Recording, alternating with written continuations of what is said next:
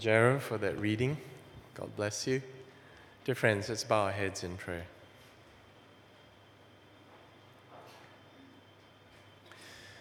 Father in heaven, we pray that through the inspiration of your Holy Spirit, your word and your word alone would go forth and that it would not return empty. We pray, Lord, that you would use the power of the Holy Spirit to inspire us and remind us of Christ's love for us. And through this, Lord, we would come more and more to be like you.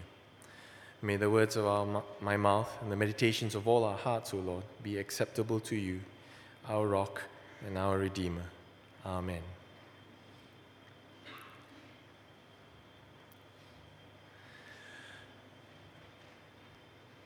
As I begin, I'm going to begin by first asking a very simple diagnostic question, uh, which I'd like you to just take 10 seconds to think about. And the question is when you think of family, what is the first thing that comes to your mind? 10, 9, 8, 7, 6, 5, 4, 3, 2, 1. Okay, turn to the person next to you. Tell them what is that thing that you thought about?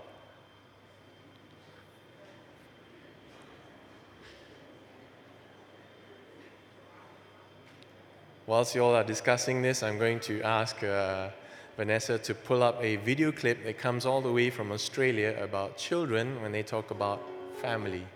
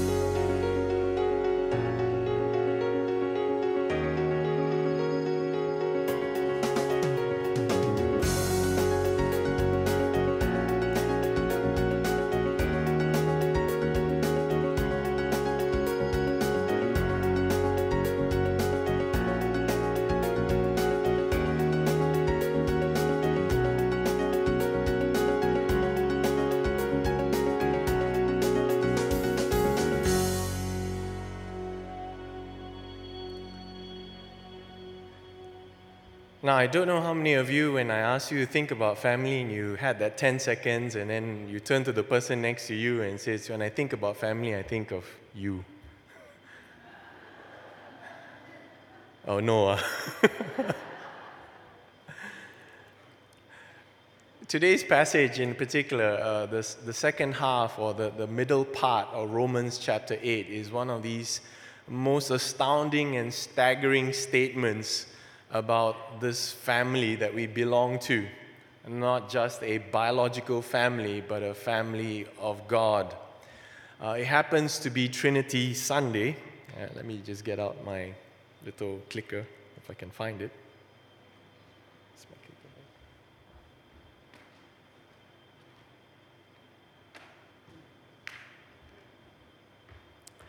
And today is supposed to be Trinity Sunday. Uh, not Penang Trinity Sunday, that's our anniversary, but the Holy Trinity Sunday. And uh, in some churches elsewhere in the world, we'd spend a, a, a, staggering one plus hour talking about the Trinity and how complicated it is. Uh, that's really not my intention, but I do want to put up this picture here in case some people are not particularly familiar. This in a diagram uh, summarily represents a, a bit of a mystery of what the Trinity is all about. God the Father, God the Son, God the Holy Spirit, are co equal, co eternal. Co equal, co eternal means they are, uh, they are, in a way, equal to each other and eternal from the beginning.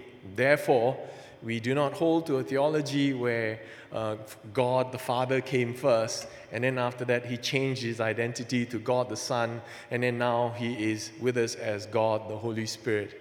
Uh, no, we say that God was in existence at the beginning, uh, where God the Father, Son, and Holy Spirit is given to us at that point. The Son is not the Father, and the Father is not the Holy Spirit, and the Holy Spirit is not the Son but they are in the, each other. Okay? And each of them have a role to glorify one another. And this is, in a way, the great mystery of it. Uh, you will have some friends or some atheists who come to you and say, How can you have three gods? And that, in a way, is a uh, philosophically wrong statement as far as understanding Christian faith is concerned. We have one God, three persons.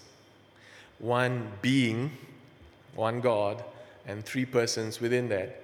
But then you might ask, we don't have anything uh, where you have one person, uh, one, being, one human being having three persons in them. And that is true. That's why he's God, and we are not. A friend once described it and said that it is almost like trying to describe a three dimensional cube in a two dimensional world. And so, one of the reasons we're unable to imagine what it is like to have a being with three persons with them who are co equal, co eternal, and in relationship with each other right from the beginning is almost impossible uh, in terms of uh, human terms.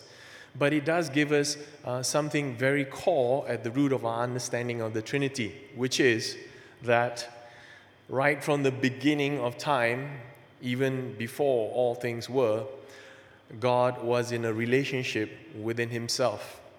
He is a relational God, and He is, as we say, a God of love. Love exists in the form of a relationship. If you are one, there is no need to love other than a very separate love. And so, at the root of our understanding of our faith we do believe that this relationship exists. Now, these are doctrinal matters that are sometimes best left to a Bible study class or maybe a seminary and you do a PhD in it.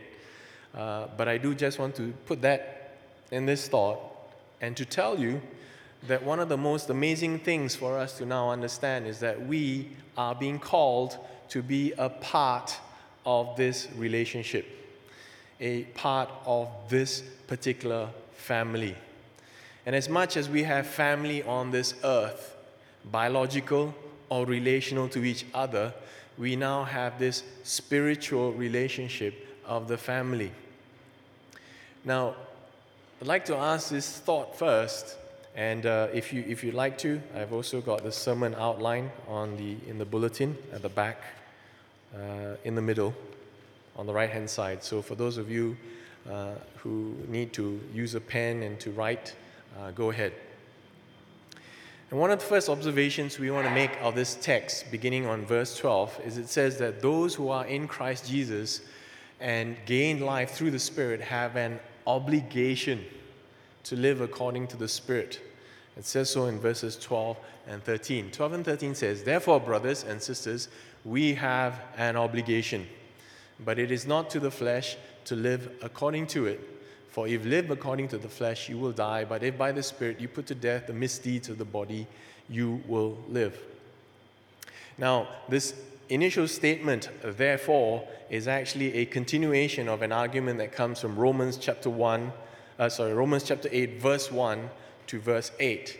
And in there, Paul talks about this spirit that gives us new life and through this new life basically causes us to enter into a new relationship with God. He begins his seminal chapter 8 Therefore, there is now no condemnation for those who are in Christ Jesus. The law of the Spirit of life has set me free from the law of sin and death. And so, in a way, this spirit uh, gives us life, creates a new relationship in the spiritual Godhead with us, human beings, but it places an obligation. Now, we might not understand this, but as I go and explain a little, uh, a little later on in terms of understanding the context of uh, this chapter in Romans, we'll begin to understand why is there an obligation placed. But I'd also like you to think about your family. If you think about your family, uh, being part of the family places certain obligations unto you, obligations that make you distinct and unique to your family. Uh, things which you do that identify you and say that this is who I am. And some of you may have traditions. Uh, you might say, you know, every year, part of our family tradition is that at Christmas Day we gather together. No matter where you are in the world, we'll come back. Or you may have a particular tradition on a, a particular anniversary, people gather. So, what are these ties?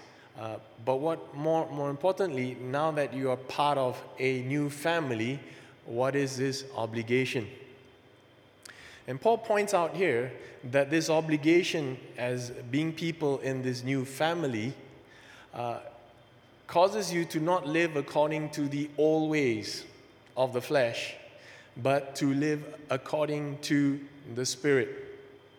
And if you live according to the Spirit, uh, you would put to death the misdeeds of the body uh, in your lives. Uh, now, what this essentially represents in terms of our Methodist tradition is uh, extreme holiness, if you want to call it that, or a form of extreme righteousness uh, that compels you to live a life of holiness.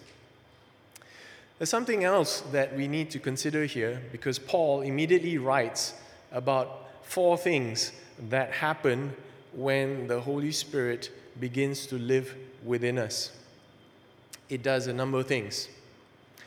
Uh, uh, this other observation is that the God's people are designated as children or sons through the work of the Holy Spirit. There is a causative link that he does here, and you find that in verse 13 and 14. It says here, If you live according to the flesh, you will die, old family. But if by the Spirit you put to death the misdeeds of the body, you will live. And if you put to death the misdeeds of the body, you are being led by the Spirit. Verse 14. It's a, it's a causative statement. For those who are led by the Spirit of God are the children of God. In other words, there is a causative factor here. It says that if you live by the Spirit and are therefore led by the Spirit of God, you are children of God. Now, let me unpack that as best as I can. One of the critical identifiers of your inheritance or your identity as a follower of Jesus is the presence of the Holy Spirit in you that is a seal and a guarantee that you are of Christ. In fact, if you read Romans chapter 8, verse 1 to 8, you will find there that if the Spirit is not in you, then you are still in your deadness. So, in essence, this presence of the Holy Spirit is critical for every Christian who says, I am a follower of Jesus. Without the Spirit, you really can't call yourself a Christ follower. But it is not just that, it is also a fact that it is to have the Holy Spirit and to be led by the Spirit. Now, there is, there is a tension here because if you look at verse 13 and verse 14, on the one hand, verse, 4, verse 13 says, if by, if by the Spirit you put to death the misdeeds of the body, you will live. The responsibility and the obligation is yours. But verse 14 says, For those who are led by the Spirit, the Spirit leads you. You then become the children of God. And so within chapter 8 is a tension that occurs. Who exactly determines my my membership in this family. If you were uh, people in the strict Calvinist tradition, you would go on the predestination mode and says, God and God alone determines my salvation. If you were an Arminian and you believed in absolute free will, you would point out and say, Yes, but I'm responsible for my sin. And for me to be responsible for my sin and to be responsible for believing in Jesus requires me to have some element of free will. Again, I don't want to go into another lecture about predestination and free will. It's just not possible within a, within a sermon. But I would like to point out to you that there exists a tension, and the Methodist Church affirms both positions that God is sovereign and determines that He alone saves. But we are nonetheless responsible and must respond in the will that is given to us to God. And so we have this situation. We, through the Spirit, put to death the misdeeds of the body, but at the same time, we are led by the Spirit of God. That's the tension. Now, to me, that's probably the best solution for me because it means I am in a partnership with God. I am equally yoked to Christ. He, on the one hand, is pulling me along, but I am working with Him. What then does this mean to us? How do we identify the work of the Holy Spirit in us? And Paul gives us uh, four examples of where we see this. Firstly, uh, he points out that the Spirit leads us into holiness. Again, verse 13 and 14 confirms this. If you have the Holy Spirit with, working within you, something happens to transform you that you begin to be compelled. Uh, it's, a, it's a very difficult uh, word to try and get across. You are compelled, you are driven, you, you seem to want to do what is right and holy. That is one of the distinctives of a person who is truly a follower of Christ Jesus you begin to see an inner transformation in the person that can only be attributed to something that has happened deep within them. I recall sharing this, uh, uh, sharing this before, but it's worth mentioning it again. I was once teaching a group of uh, Orang Asli, indigenous uh, pastors, and one of them came alongside to me and said, Pastor, uh, in the local uh, language saying, Pastor, uh, we've been observing something happening in our villages. Our, our youths and our young adults, they've been singing songs and they've been basically doing this overnight for a few nights. And initially, I thought that they were basically just uh, jamming and having a fun time and getting drunk. And his answer was no, no, no. Uh, they are in the community hall, which acts as their church, and they have been praising and worshiping God night after night, through the night. It wasn't a one hour service, it just kept on going. And so I asked this pastor friend of mine, You will know them by their fruit.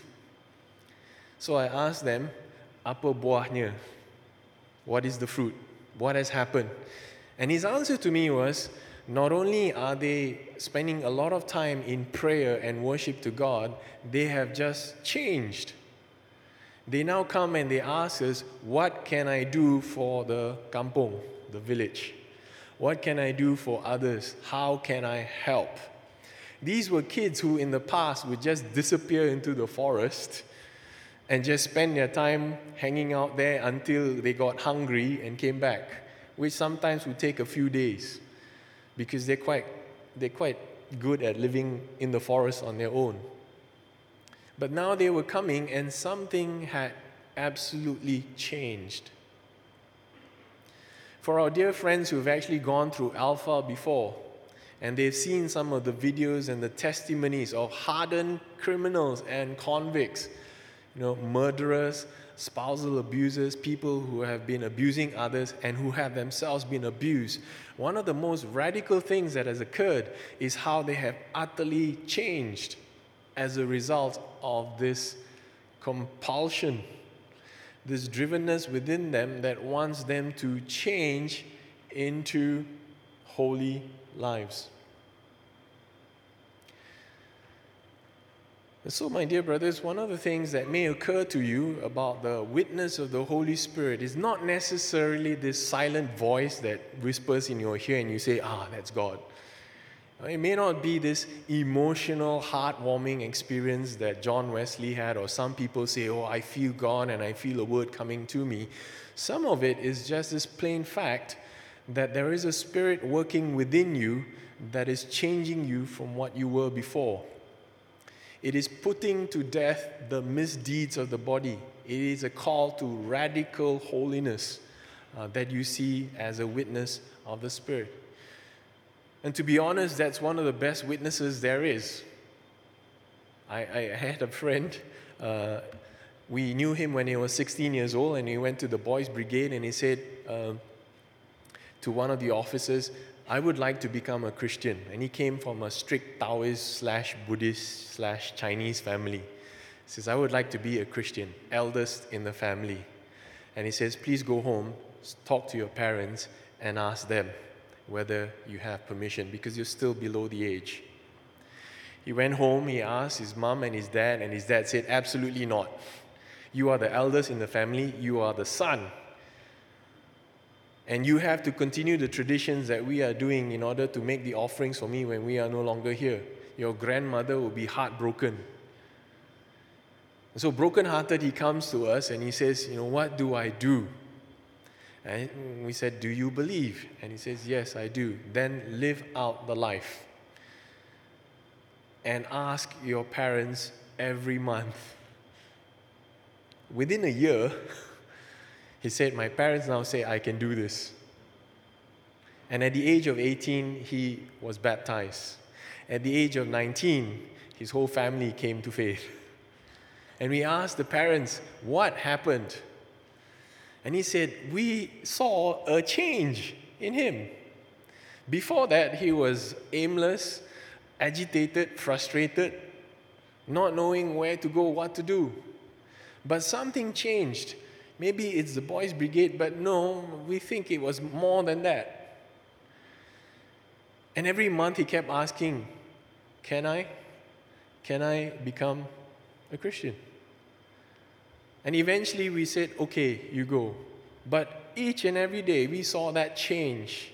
The witness that is given through them through how he was putting to death the misdeeds in his body was a witness of God working in him, and they knew something mysterious was happening, and they wanted it. Those who are led by the Spirit of God are the children of God. What is the second witness that is provided to us by the Holy Spirit? And this is that the Spirit replaces fear with freedom. Let me just read verse 15 verse 15a says,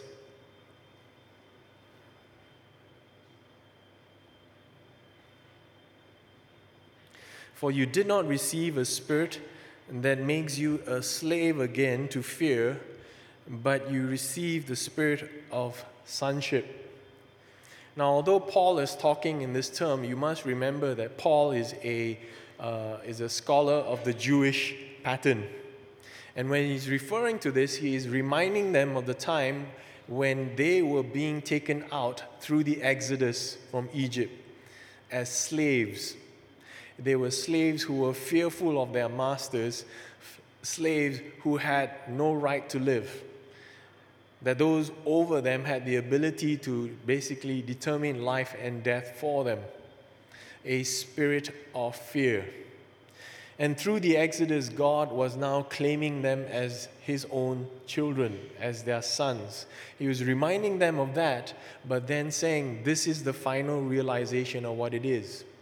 That through this new life, you are being set free from fear into freedom.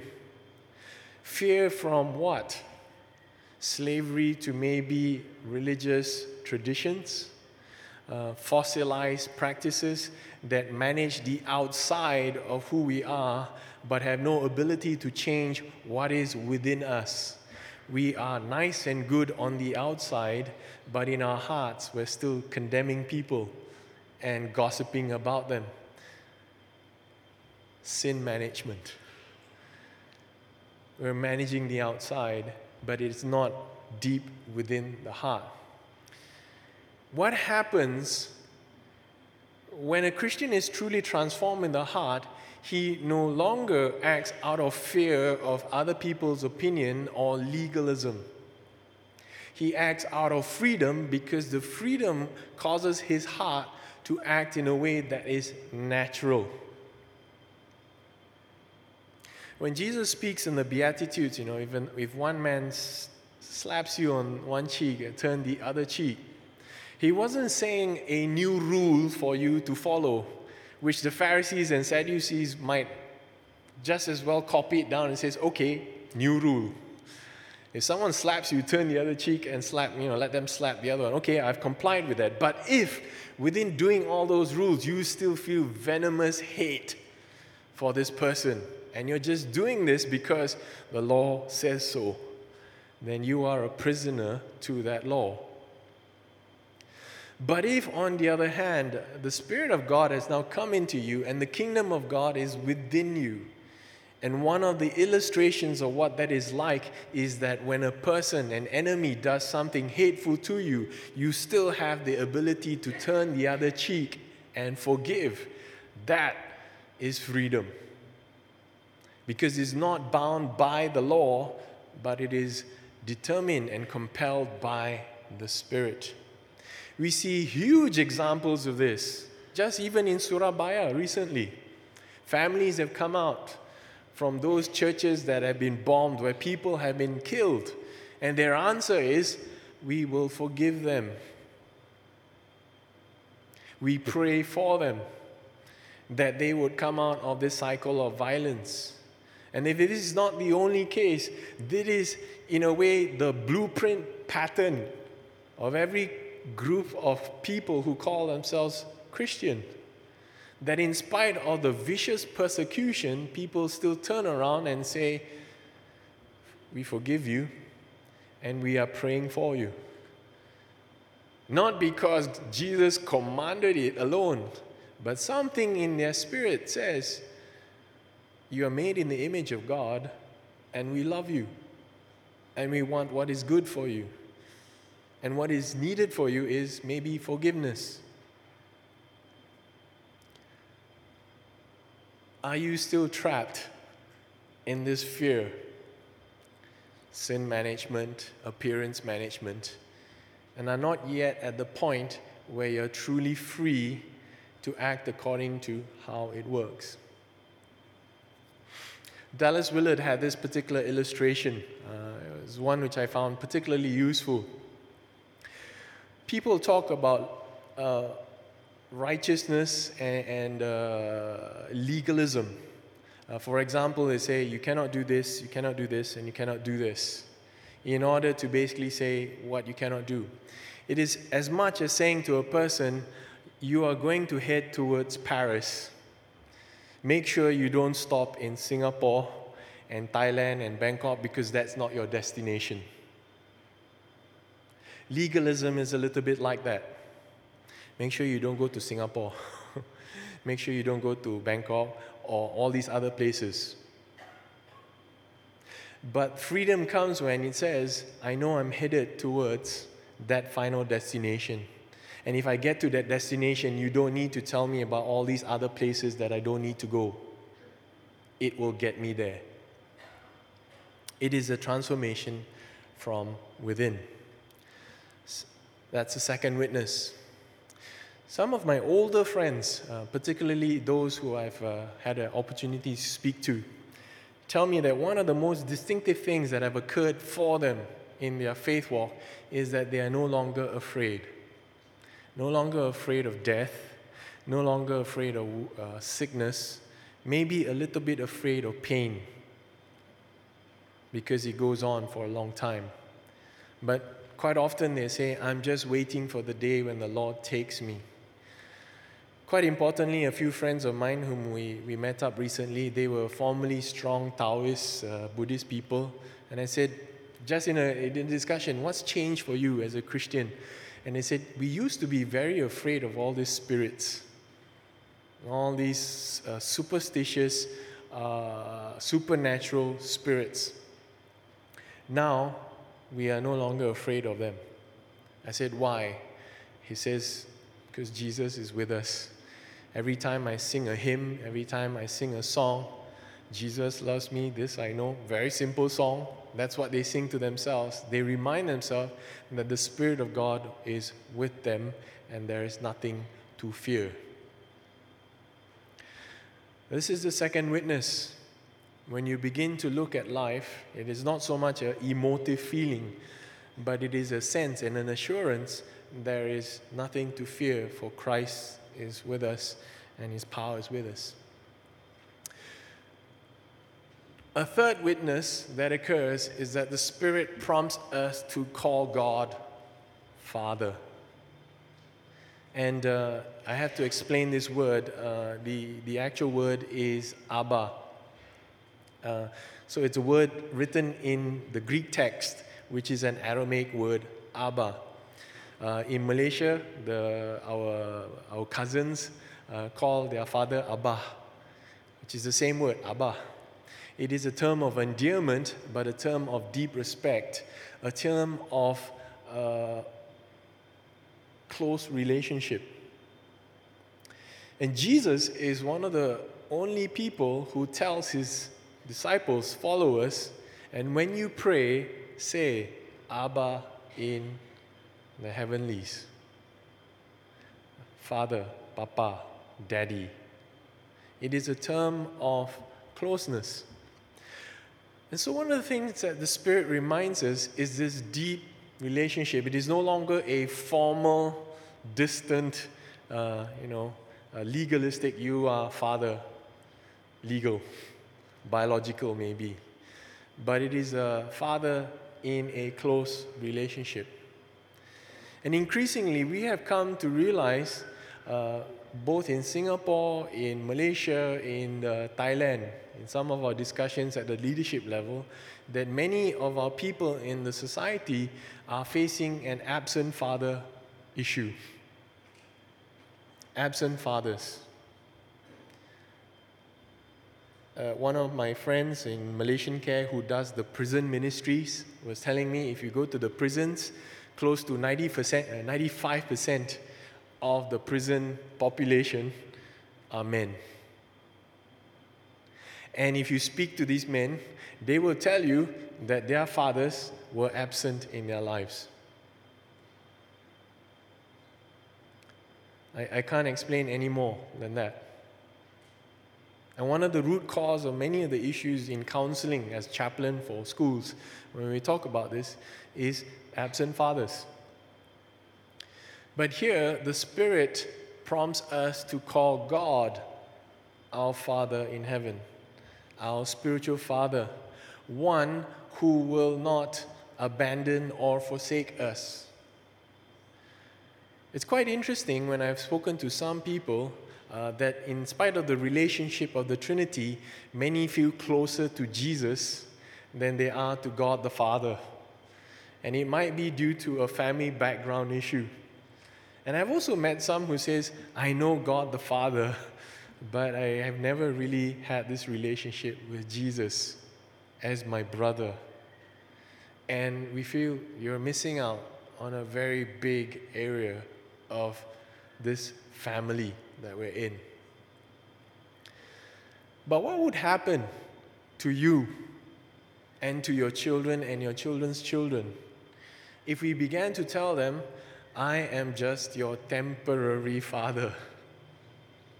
I'm here for a period of three score and ten years. After which, my Father in heaven, who has the ultimate job, is still watching over you. And there will be times when I cannot see you, but God alone can see you. One of the biggest struggles I went uh, through when I was coming into the pastoral ministry was wrestling with this issue about, Lord, I don't mind going through the hardships but what about my family? They didn't bargain for this. my children had no say about this. They were, you know, really small. My wife can probably argue with me about why are you going into ministry? but my children is like, they had no say. And the only thing that came back to me was, was God telling me they are nowhere safer but in my hands. And so, unless you are willing to surrender them into my hands, whatever else you do is just human hands. And so, I pray for the day as much as I call God the Father my Father. I pray for the day when my children themselves will come to fully realize the Heavenly Father is a real Father, not geographically separated, but a Father of the kingdom of God who is here and present at our time of need. What is the fourth witness that the Holy Spirit gives to us? Sorry, before I go into that, these two verses, verse 15 and 16, uh, are quite strong in telling us uh, that this uh, witness that the Spirit gives to us is one, that we have this relationship with God the Father, but two, that we are children of God.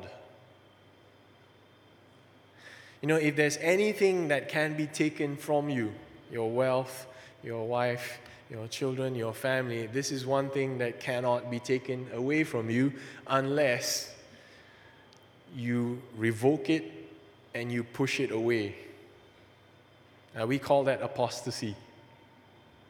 Uh, when you uh, willfully reject and deny God and actively work against this. So people can torture you, they can humiliate you, they can take everything away from you. But one of the things that is crucial to your identity as a Christ follower is that you are a child of God you are His children. Nothing can take that away from you unless you surrender it yourselves. It is the one mark of our distinctive and our spiritual inheritance that we are children of God. And so the fourth one the Spirit is the first fruit of our heavenly inheritance. And it says so in verse 17 and verse 23.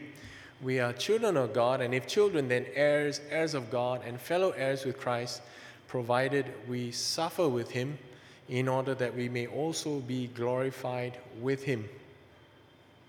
There is a condition in this. We are his children, provided we suffer with him in order that we may also be glorified with him. Now, many of us who come from an immediate gratification culture or situations where we do not like suffering tend to think, ayo, this is terrible, we have to suffer. But bear in mind that the parables that Jesus gave to us, for example, the parable of the precious pearl or the parable of the treasure found in the field, always depict that the person sells everything he has joyfully in order that he might own this precious thing. It is a suffering to give away something that you have worked all your life for, but it is a joy to know that what you have gained is far greater.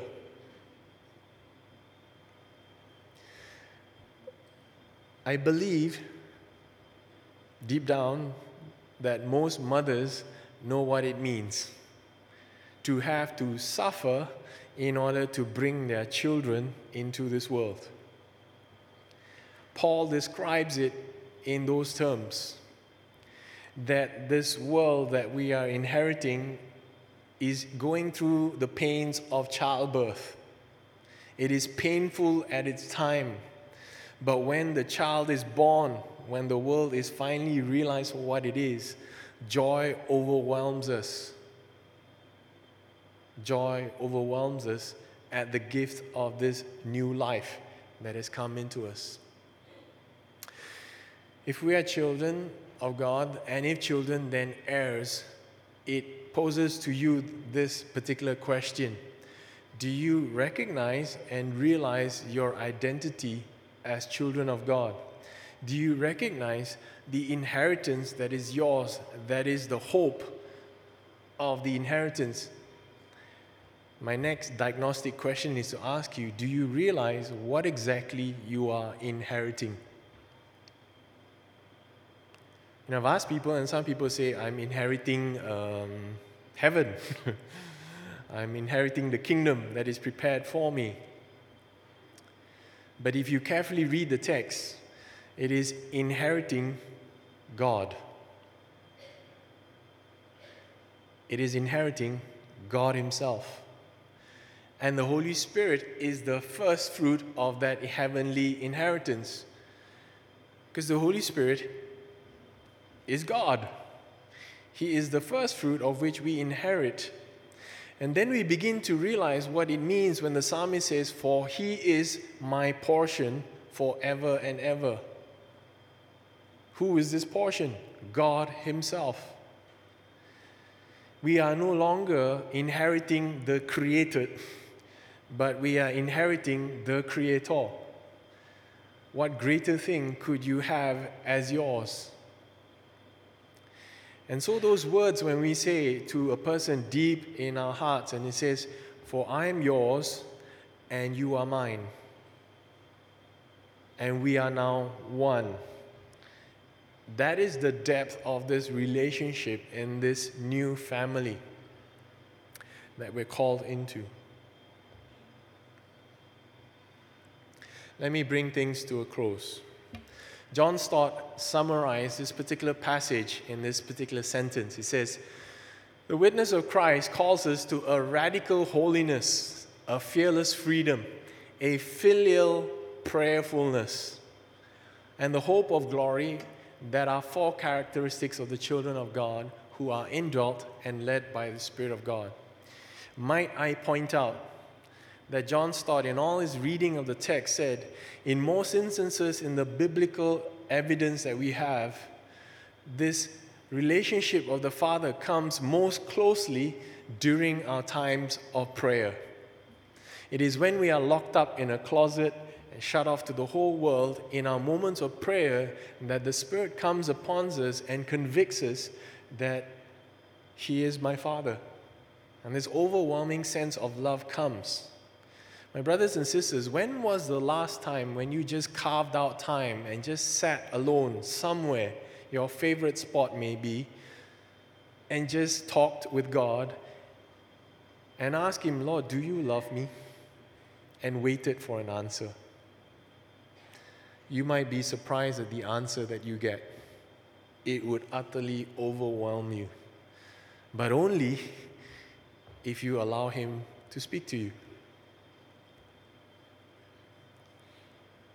So, will you spend moments of filial prayerfulness in the weeks to come? My great desire for our church is that our prayer meetings overflow with people seeking God, wanting to have this inner transformation. Let me conclude with this statement All human beings are God's offspring by creation. Everyone, whether you believe in God or otherwise. But we become his reconciled children only by adoption or new birth. Just as it is that only those who are indwelt by the Spirit belong to Christ, so it is only those who are led by the Spirit who are the adopted sons and daughters of God. Let me make this one point. Roman adoption, in the context of what Paul is talking about is very different from how we understand adoption in the current world.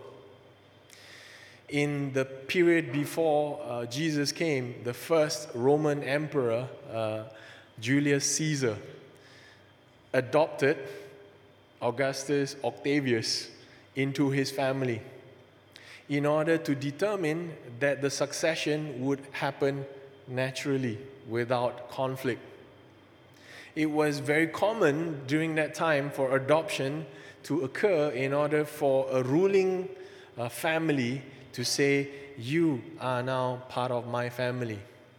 But when this adoption occurred, it basically canceled all previous debts owing by this person as a result of the previous relationship. And it guaranteed the inheritance to this adopted son. You could no longer cancel his right to being an heir. Now, this was quite serious because even in the Roman times, I may have three or four biological children. But if I adopt a child from another family into mine, that adopted child becomes my legal heir. And you cannot disown him from it. Why? Because Caesar or the emperor has specifically chosen him to be the successor. And so we too are in that position. God has chosen you to be a member of his family, and nothing can take this right away, and you inherit God in this process. Now you might be thinking there, so what do I do about this? Uh, what's in it? You know, so I know the Holy Spirit is supposed to be in me. How do I go about doing this? Have you ever thought that, in spite of many years of actually attending Bible studies and events in our church, somehow change doesn't happen? It's almost as if we're managing our outside behavior and appearances, but nothing has happened in our hearts. What would happen if you were suddenly convicted by the Spirit that you are a child of God? What would happen if the same thing that happened to Jesus happens to you? Because Jesus, at the start of his ministry, when he was being baptized, was told by God,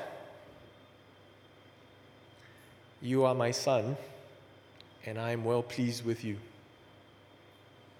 He didn't start the other way around, you know. It wasn't as if Jesus had done all these wonderful miracles and earned his way into the family then God says to him, Because you've done all these things, you are my son. No, it began with this grace that God gave to him to say, You are my son, in whom I am well pleased. How does this change your mindset in being a family of God when you are called a child of God, in whom God is well pleased? And the inheritance of the kingdom the inheritance, God Himself, is your portion forever and ever. I pray it sets you free. I pray it takes away your fear and leaves you into freedom. And I pray that it brings you closer in this relationship with God, that you can call Him Papa, Daddy, Abba.